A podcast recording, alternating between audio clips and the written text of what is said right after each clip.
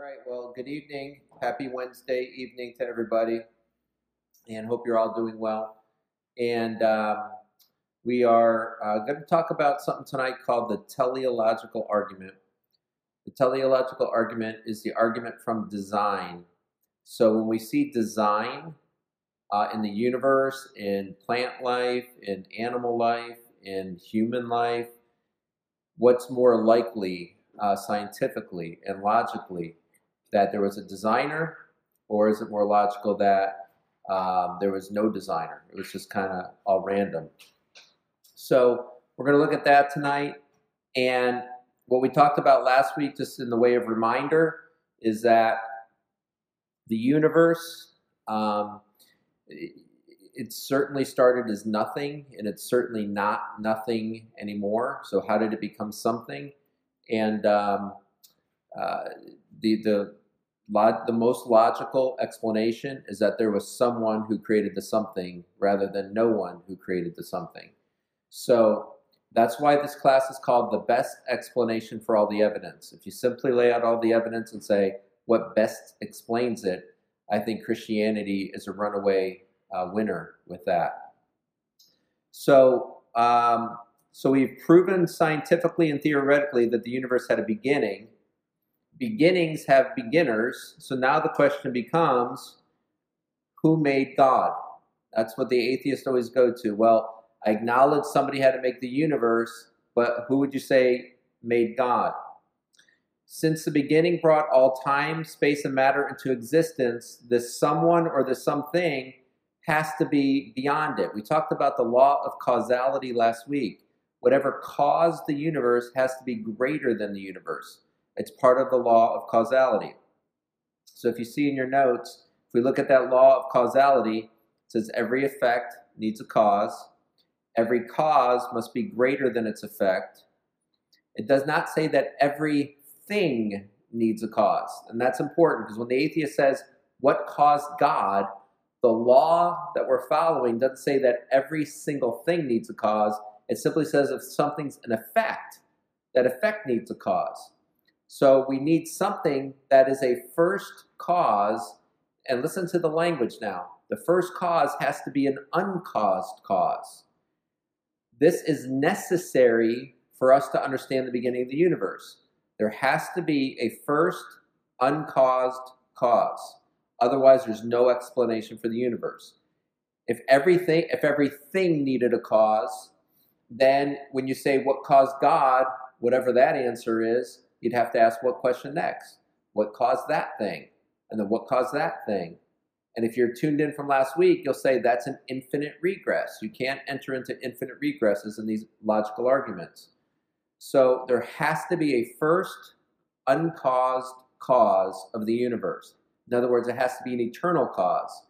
And it can't be subject to time or material or space because time, space, and matter came into existence at that first cause. So, God is not an effect, He is eternal, He needs no cause, He is the first uncaused cause. Now, the atheist will protest that you can have, if you can have an eternal God, why can't I have an eternal universe? And this group in front of me will say, well, that's where our SURGE acronym comes in, correct? You can't have an eternal universe one reason is because of the second law of thermodynamics. Another one is that the universe is expanding. And if it's expanding, that means at some point it was smaller to the point of a point of singularity, and then you have to ask what happened before that point existed. So we know through SURGE, that acronym serves, that the universe is not eternal. So we need something else that's eternal to cause it. So all the scientific and philosophical evidence, SURGE, uh, radioactive decay, what I mean by that is we know that uranium decays into lead. And if the universe were eternal, there would be no uranium left on the planet because it would have all decayed into lead by now because that uranium would have an eternal past of decay. And there's no way there could be any lead left today. So the fact that we have lead in the earth is proof that the universe is not eternal, it's finite.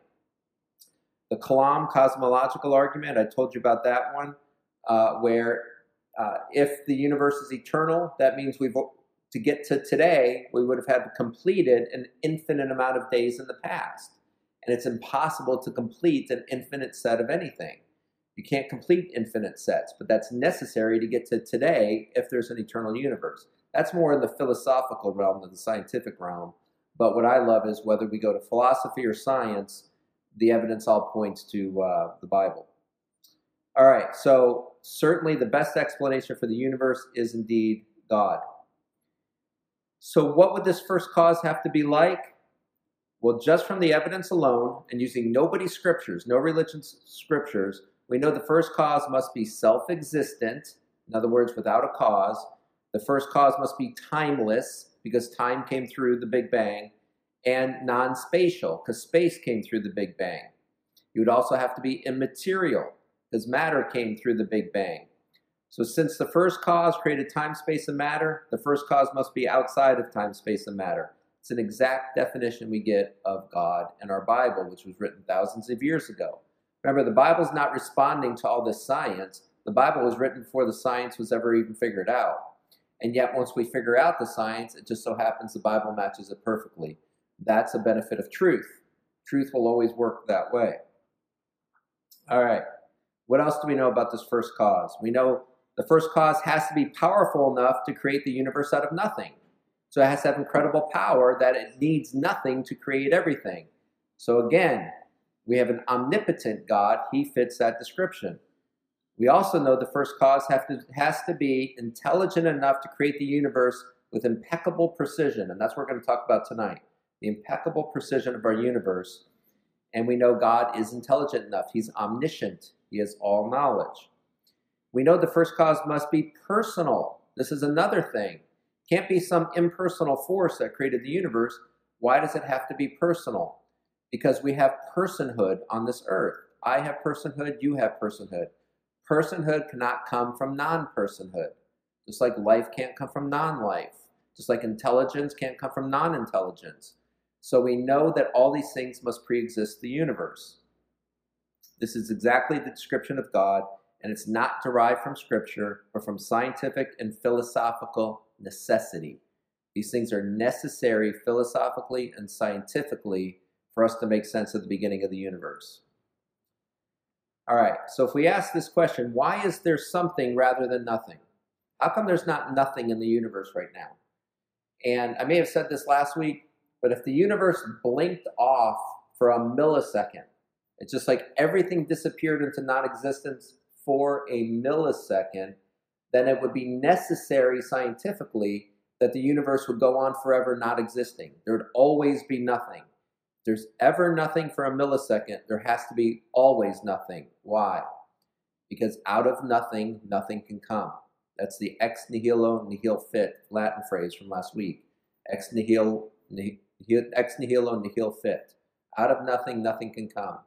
So if there's ever absolutely nothing, there will always be absolutely nothing unless there's a first uncaused cause with the power and intelligence to uh, create something out of nothing.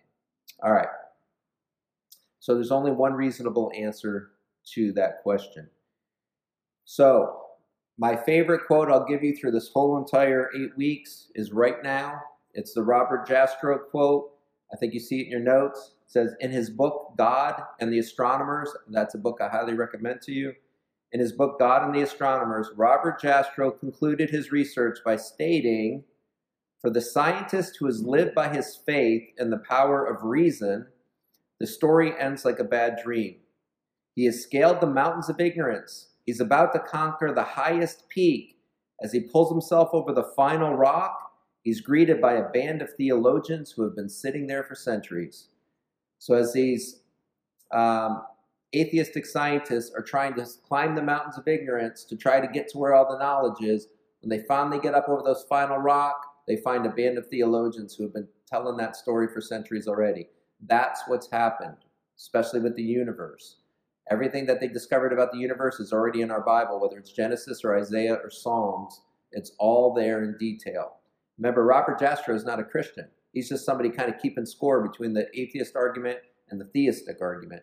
And his conclusion is the theologians had it right long before the scientists had it, figured it out.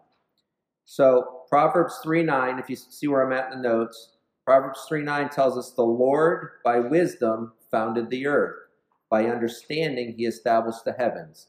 So, so all those hundreds and hundreds of years ago, it said it was wisdom and knowledge that created the universe. And now that we know physics, we see it was incredible knowledge and wisdom that created the universe. They didn't know the physics that we know today, yet they, they just knew through inspiration that um, we knew through inspiration that uh, wisdom and knowledge was behind the creation of the universe. All right. Okay, so now we're going to talk about divine design. Okay, so we're going to talk about the design of this universe.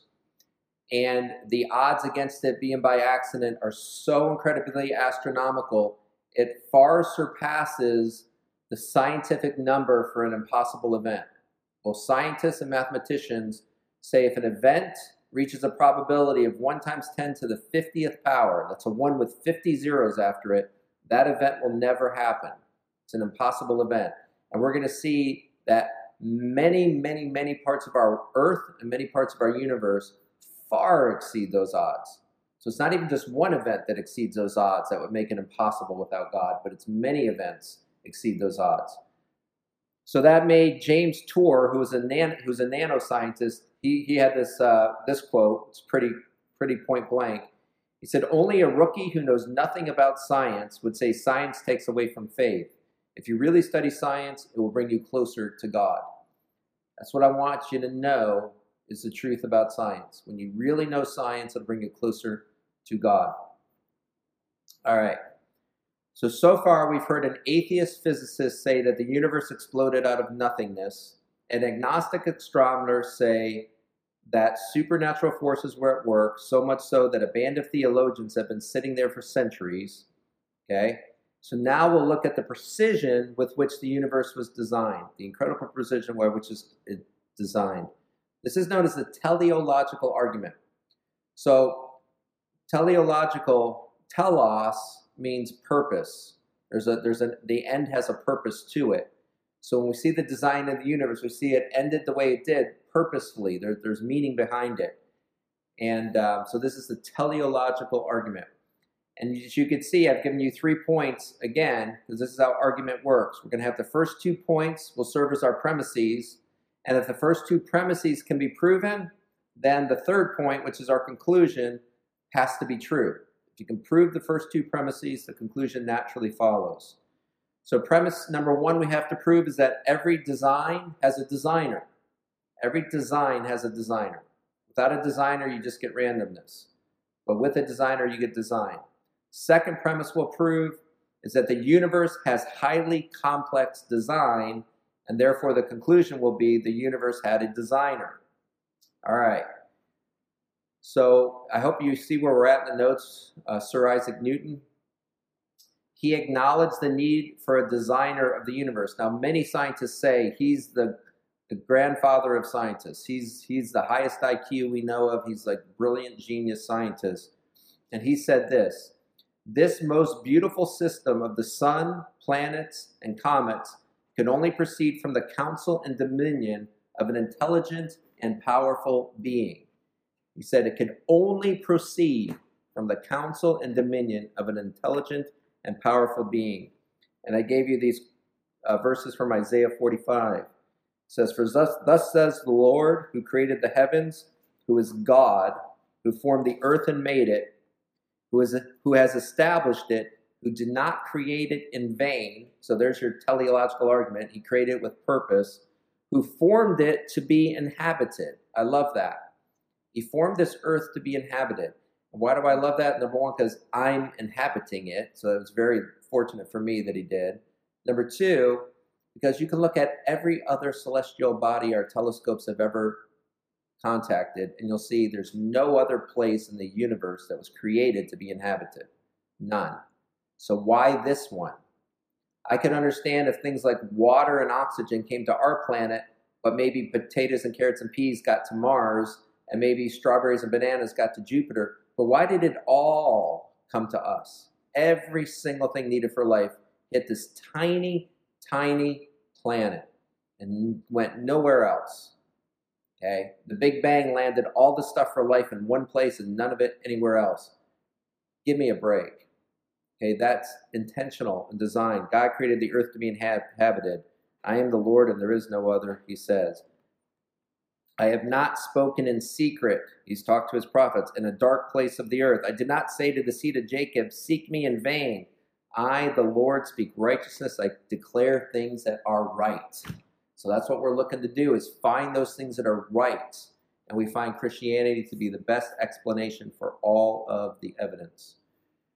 Okay, let me talk about William Paley for just a moment. William Paley was famous for his watchmaker analogy.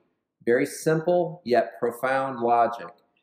He would say if you're walking in the woods and you find a diamond studded Rolex watch, what do you suppose caused that watch? Of course, he didn't say Rolex.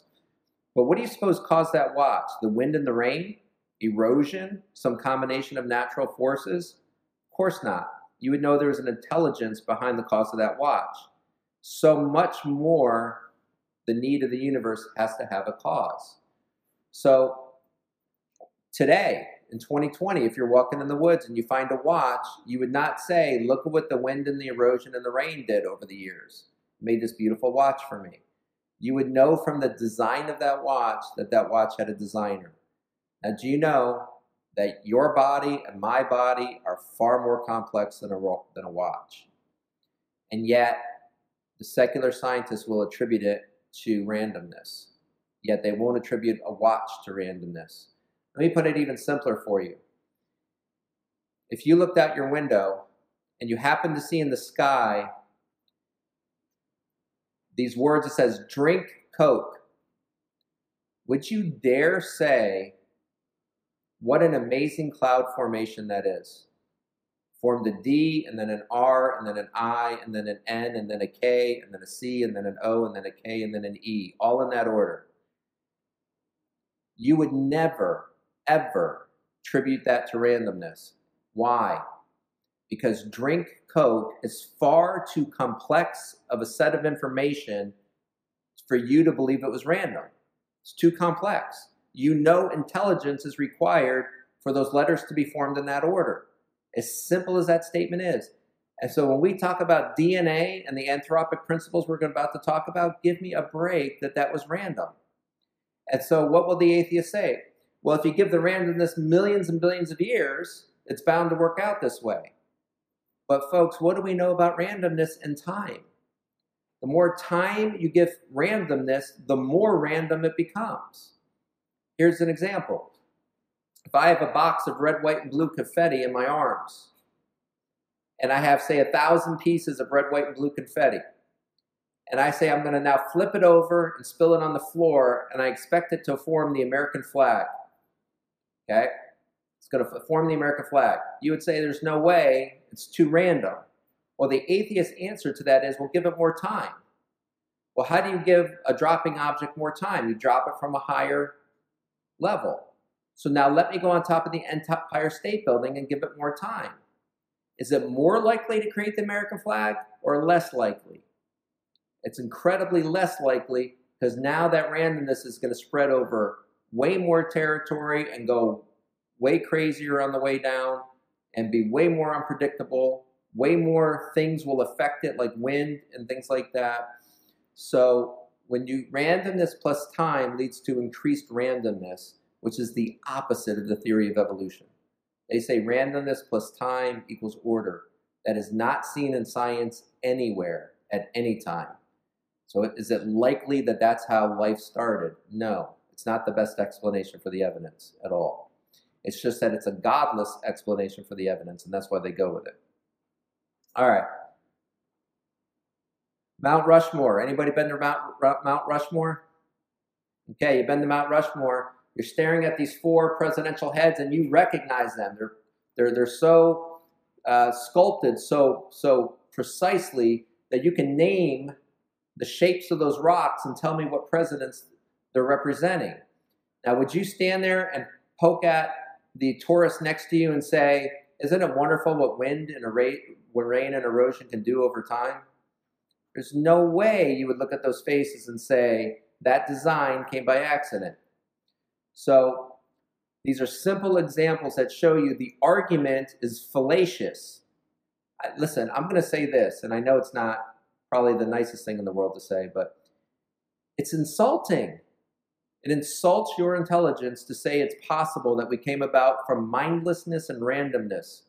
That's insulting because you have never seen on far simpler scales those techniques form any sort of design and yet they want to say the massive complexity of life was formed that way is just insulting that our universities are training our kids to think that way. All right. The anthropic principle. principles. Everybody see where I'm at in the notes? All right. Anthropic principle. Anthropic comes from the Greek word anthropos, which is the Greek for the word mankind or humanness. So the anthropic principle simply says this there are principles in physics that say it looks like this, this physics was designed for man to be alive on the earth. The, these mathematical formulas seem like they have a purpose to them, and that purpose seems to be our survival on this planet.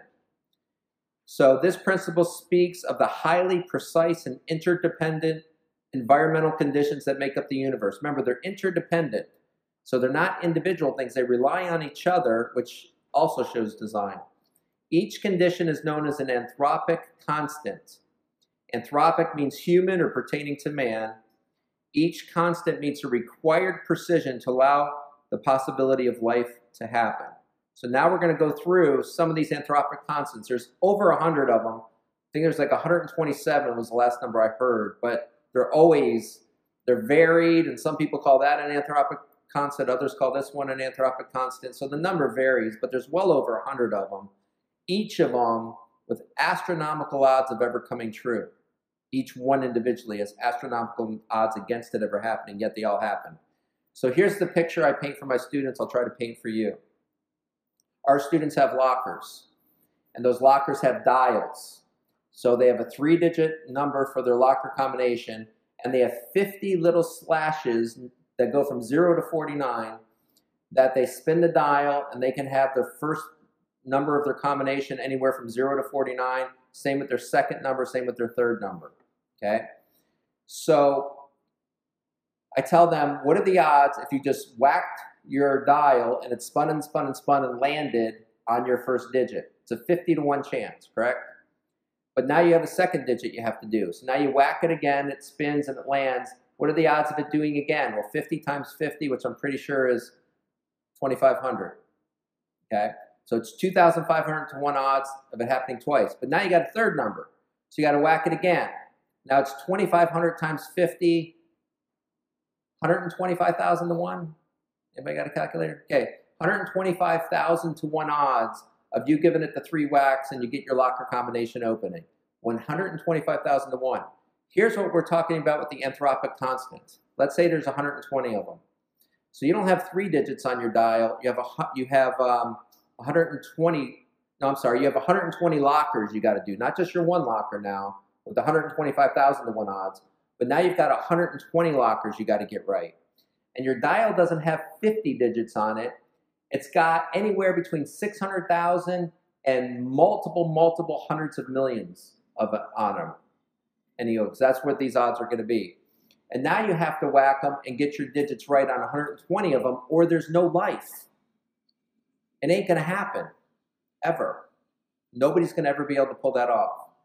But it happened, and that's why we're alive today. So, what does the atheist say about that? Richard Dawkins literally says, Well, yes, I understand the odds against it, but the only reason we can talk about it is because it actually happened. That's his great scientific mind. That's his answer. It must have happened because here we are talking about it. All right. First anthropic constant I'm going to give you guys is simply the oxygen level in our atmosphere, which is unlike anywhere else. I lost picture. The oxygen level. Um, oxygen comprises 21% of the atmosphere. If it were slightly higher, spontaneous fires would destroy the planet. If we're slightly lower, we would all suffocate. It has to be what it is, or life doesn't have any chance at all.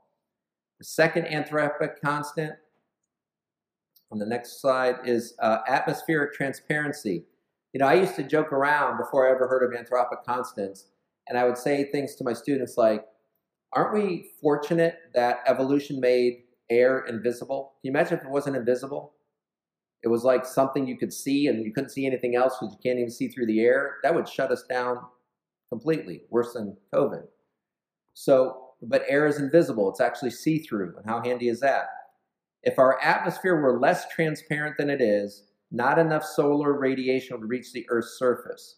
If it were more transparent, there would be far too much radiation to survive. This constant goes for the precise levels of nitrogen and the ozone layer as well. All of those have to be precisely what they are, or there's no life on the Earth. What about the moon Earth gravitational interaction? If the interaction of the gravitational force between the Earth and the moon were greater, tidal effects on the oceans, atmosphere, and rotational period would be too severe. If it were less, orbital changes would cause climatic instabilities. In both cases, life would be impossible. What about carbon dioxide levels? If they were slightly greater, a runaway greenhouse effect would occur and we would all burn up. If it were lower, plants would not be able to maintain efficient photosynthesis and we would all suffocate. Fifth one, gravity. According to Jeffrey Zweerink, research physicist at UCLA, he said if gravitational force were altered by 1 to the 38th power, okay, if you want to count the zeros, feel free. There's 38 of them there, I believe. Okay, just one chance. And remember, it's one chance in 100 if there's just one zero. Now there's 38 zeros. If, if the uh, gravitational force were altered, this is a hair's breadth of altering, then our sun would not exist and neither would we. All right, here's some rapid fire additional constants for you. One, centrifugal force of planetary movements precisely ba balance the orbits around the sun. So our Earth spins on its axis at the exact speed it needs to. So centrifugal force allows for the perfect um, rotation of the Earth around the sun. If the universe expanded one one billionth more slowly, the universe would have collapsed in on itself. If it was any faster, galaxies would not have formed. Okay, so that's one speed chance in, in a billion. There's a billion to one odds for you there. So the locker combination on that one has a billion dashes on it. And if you whack it, it's got to land on your number. Okay, that's just for the expansion rate of the universe. Any variation in the speed of light and the other constants would alter and life would be prohibited. If water vapor levels were greater, a greenhouse effect would make temperatures too high for life. If they were less, it'd be too cold for life. Jupiter's orbit is precise so that its gravity vacuums up much space material that would otherwise strike the Earth like comets and asteroids. Jupiter serves as like our big brother protecting us out there. Its huge gravitational force sucks up so much space junk and asteroids and all that that could otherwise hit us. Six, if the Earth's crust were greater, too much oxygen would be absorbed by it. Any thinner, and volcanic activity would prohibit life. So even just the crust of the Earth has to be precise. Seven, if the rotation of the Earth were slower, temperatures between night and day would be too extreme for life. Faster, and atmospheric wind velocities would be too great. Eighth, the 23 degree tilt of the Earth is just right to avoid unlivable temperatures on the Earth. The 23 degree axial tilt of the Earth has to be 23 degrees. It's actually 23 and a half degrees if you want to be more precise than that. Nine, if the lightning rate were greater, fire destruction would be inevitable. If it were less, there would be too little nitrogen fixing in the soil. So the lightning strikes are necessary for life because it mixes up the, the nutrients in the soil for plant life. And of course, plant life is what we consume for our life. And a tenth one, even seismic activity is perfect because any more would be too destructive and any less would not allow nutrients from the ocean floors and riverbeds to be cycled back to the continents. So even the earthquakes are stirring up the nutrients just right for everything. All right. So Dr. Hugh Ross, he's an interesting he's an interesting guy.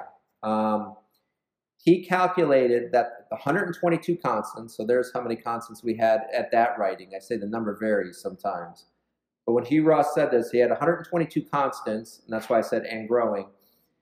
he calculated that these constants to allow for life on the earth existing on any planet. So never mind just saying they got to be right for the earth. Let's say it could be any planet at all. And he calculated that there's 1 times 10 to the 22nd amount of planets in our universe. Okay, so that's a 1 with 22 zeros after is how many planets he's allowing for the possibility of life. He said, uh, in the, by chance, this all happening by chance are one chance and 1 to the 10 1 times 10 to the 138th power. That's what that number is in front of you with all those zeros. It's 138 zeros if I counted my taps on the zero button correctly. All right, it's a huge number. 1 times 10 to the 138. You guys remember the number I gave that is established in math as an impossible event? It's 1 times 10 to the 50th. Remember that? So 1 times 10 to the 138th power is almost three times more unlikely than an impossible event. You hear how crazy this language gets? This is almost three times less likely of happening than an impossible event happening. This is almost three times as impossible. And that's what secular science has to go with. Now, listen to the title of the class again, folks. This is the best explanation for all the evidence is Christianity. It's God. It's the best explanation for all the evidence the estimated number of molecules in the universe. Now, listen, folks, this is an actual published and agreed upon number. How they figure it, I have no idea. But they say the estimated number of molecules in the universe is only 1 times 10 to the 70th. It's between 1 times 10 to the 70th and 80th powers. Okay? So you're more likely to, to pick a marked molecule from anywhere in the universe, any galaxy, anywhere millions of light years away, if, if God marked out one molecule for you to select, it could be on your own body, which has tons of molecules. But in, anywhere in the whole universe, you had to pick the right one. That's more likely you would do that than life happening as it did. Okay? Because you picking that one marked molecule in the universe, you have 1 times 10 to the 70th to the 80th chances of getting that right these 122 constants coming true, all coming true on any planet, is 1 times 10 to the 138th power. Almost double as unlikely as you picking the correct molecule out of the universe. This tells us that there is zero chance for there to be life in the universe without a divine designer. And I say zero chance because we're way beyond the number for impossible. Way beyond the impossible number here. Okay. Arno Penzias. Um, I gave you him when I gave you the radiation background of SURGE last week. He was one of the Bell Lab uh, scientists that discovered the radiation background and won the Nobel Peace Prize. He said this Astronomy leads us to a unique event, a universe which was created out of nothing and delicately balanced to provide exactly the conditions required to support life. And the absence of an absurdly improbable accident, the observations of modern science seem to suggest an underlying, one might say, supernatural plan. He's saying, I'm a Nobel Prize winning scientist, and I'm saying when you look at the science, it suggests a supernatural plan. What is a plan? A plan is intentional. A plan has a telos or a purpose behind it. Um, and that's what Arno Penzias concluded. Cosmologist Ed Harrison said this Here is the cosmological proof of the existence of God. You hear that? The cosmological proof of the existence of God. The design argument of Paley, that's the watchmaker analogy guy, updated and refurbished. The fine tuning of the universe provides prima facie evidence of deistic design. A deity designed it. He says this is evidence it's what a scientist is looking for all the time is evidence. We have the evidence. So how do atheists respond? Uh, they respond to this overwhelming evidence, way beyond a reasonable doubt. Well, some concede. Like astronomer Fred Hoyle, he's an atheist astronomer. He said, responding to the anthropic principle, he said, a common sense interpretation of the facts suggests that a super intellect has monkeyed with the physics as well as chemistry and biology, and that there are no blind forces we're speaking about nature. Now, these guys aren't coming to faith Because that, that's a supernatural act as well, isn't it? But they're saying there is no natural explanations once we figured out the physics of the universe. There's no natural explanations. So here's Fred Hoyle saying somebody monkeyed with the physics. somebody had put order into the numbering. Okay? All right? It's kind of like um, going to a junkyard and buying an engine and a hood and everything, and then you go out the next day and it's all assembled. You go, somebody monkeyed with this. And it just can't assemble itself. Okay? Somebody smart was here. There's no blind forces we're speaking about. Now, what's the irony of that comment? We're accused of what? Blind faith. What do they believe in? Blind forces. Forces that have no sight or mind attached to them or anything. So they think we're kind of anti science because they think we have blind faith, but they have blind forces at work. Um, and here's what I want you to know about blind faith I don't know what religion you're thinking of if you think you have to have blind faith for Christianity. What does Hebrews 11:1 tell us? Faith is the evidence of things not seen. It's the substance of things hoped for. Substance is is is um, tangible. Okay, you can substance has. Gosh, this is terrible way of speaking. Substance has substance to it. Okay, so there's something there, and it's evidence of things not seen. When, when people accuse us of blind faith, they're saying, you have no evidence, but you believe anyways. That is not Christianity. What do you say about Jesus Christ, his life, if that's not evidence of God, for heaven's sake? All right. Oh, I get a little enthused about this stuff, I think. All right, I lost my slide. Let me find it here. Okay. All right, so some will concede, like Fred Hoyle concedes. Somebody monkeyed with the physics, there's supernatural forces at work. Here's what others will say. While they admit there's design, they'll say that design is a result of chance. Now, chance is not a thing that can act upon another thing. Chance is just a word we use to describe things that we don't fully understand. That's all chance is. But everything is related to physics. Okay? So when you put a coin in a slot machine and pull the lever and you say, I'm taking a chance, that's just saying, I don't know the mathematical odds involved. I don't know what the physics is behind the spinning wheels, but they're obeying the laws of physics perfectly. We just don't know the physics involved with the spin. So we say it's chance. Same with a deck of cards. You get dealt, people take a deck of cards and they shuffle, that shuffle is following the laws of physics perfectly. It's just that we don't know the laws of physics involved and we can't figure them out in our mind during the shuffle, so, so we call it chance. But chance is just a word to describe what we can't express, what we can't figure out in the physics. So chance is really a non-entity. It's a, it's a no thing, it's a nothing. Okay? So when they say it's from chance, they didn't even give you anything that can be a cause for an effect. Chance can't cause anything. Chance is not a real thing, it's just a word. It's like zero. Zero is not a number. You, you can't count zero things.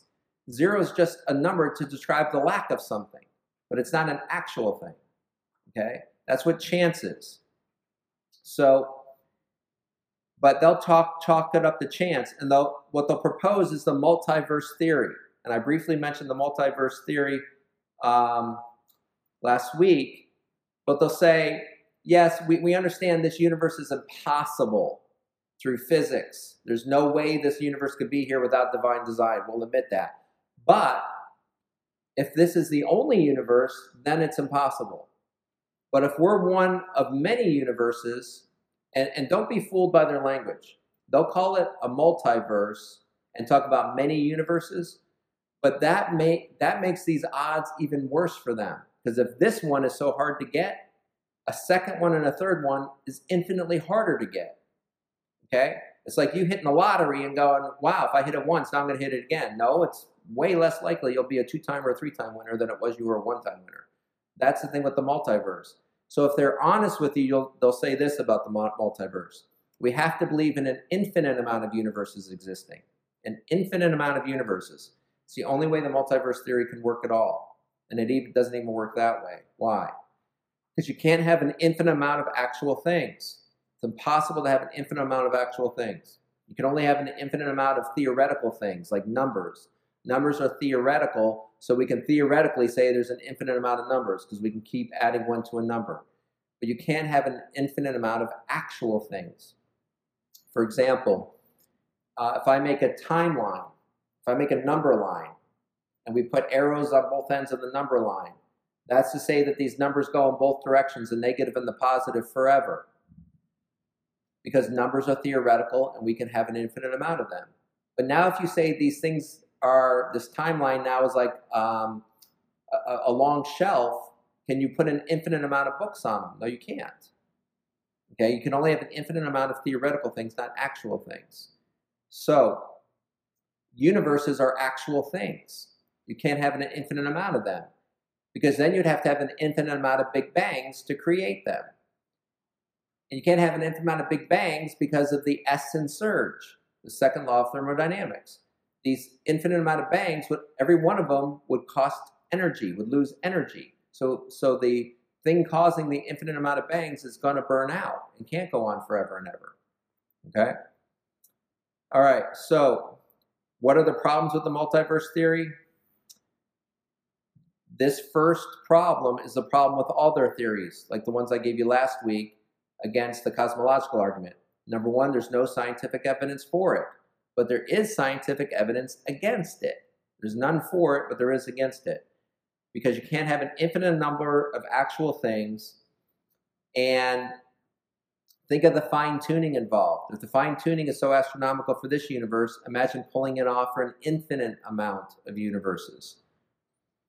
It's too broad of a theory where any event can be explained away by it. Like, why did the Holocaust happen? Well, it had to because in an infinite amount of universes, every event has to happen. That's what infinite amount of universes means. That means you have to exist on an, in another universe because you can't have an infinite amount of universes without every possibility happening. So that means you would have to exist in those other universes as well. That's why they want it to be an infinite amount of universes because their simple statement is this if there's an infinite amount of universes, then this one has to exist. It went from almost zero probability to 100% certainty that this one exists.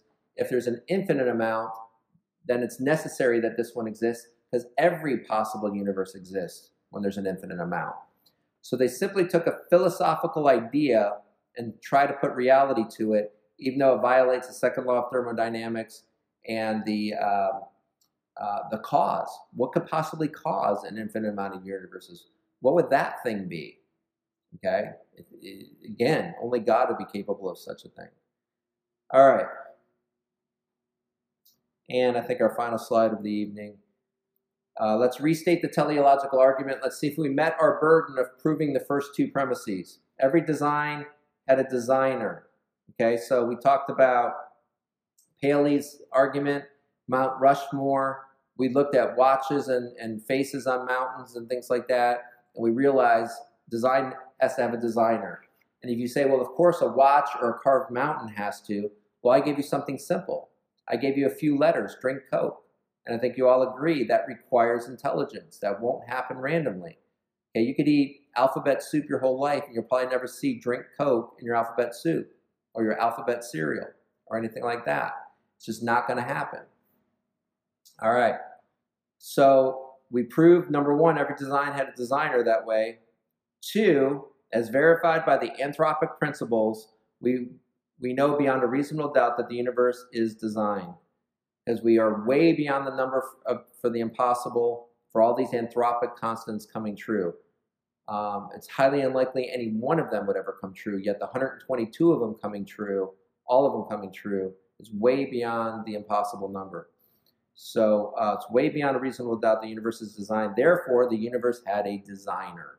And now you're forced to consider God once again. All right. Okay, I don't think I went this far in your notes, but let me just add a couple quotes here. Um, so the anthropic principle leaves no plausible explanation for the design of the universe other than there being a cosmic designer.